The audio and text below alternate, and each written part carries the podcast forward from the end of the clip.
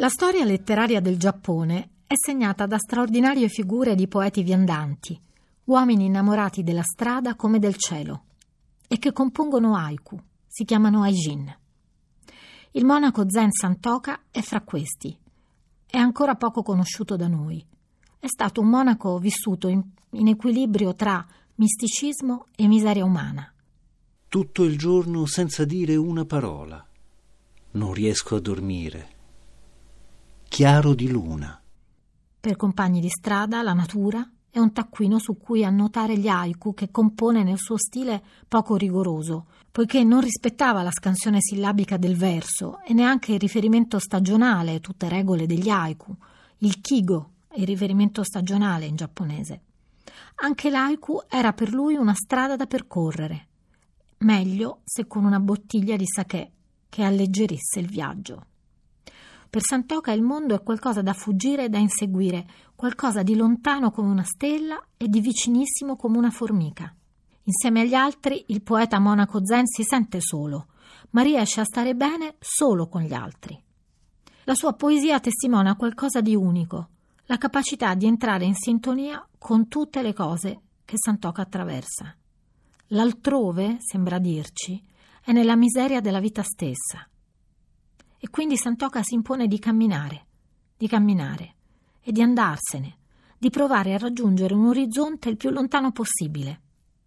Se la sua grandezza poetica risiede in questo sguardo mite, quella spirituale è nel suo non voler insegnare nulla a nessuno e tantomeno essere d'esempio.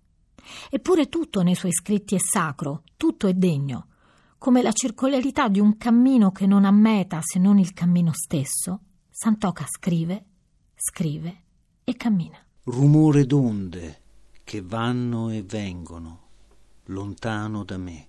La natura delle isole giapponesi è infida e irruente, ma Santoka la conosce bene.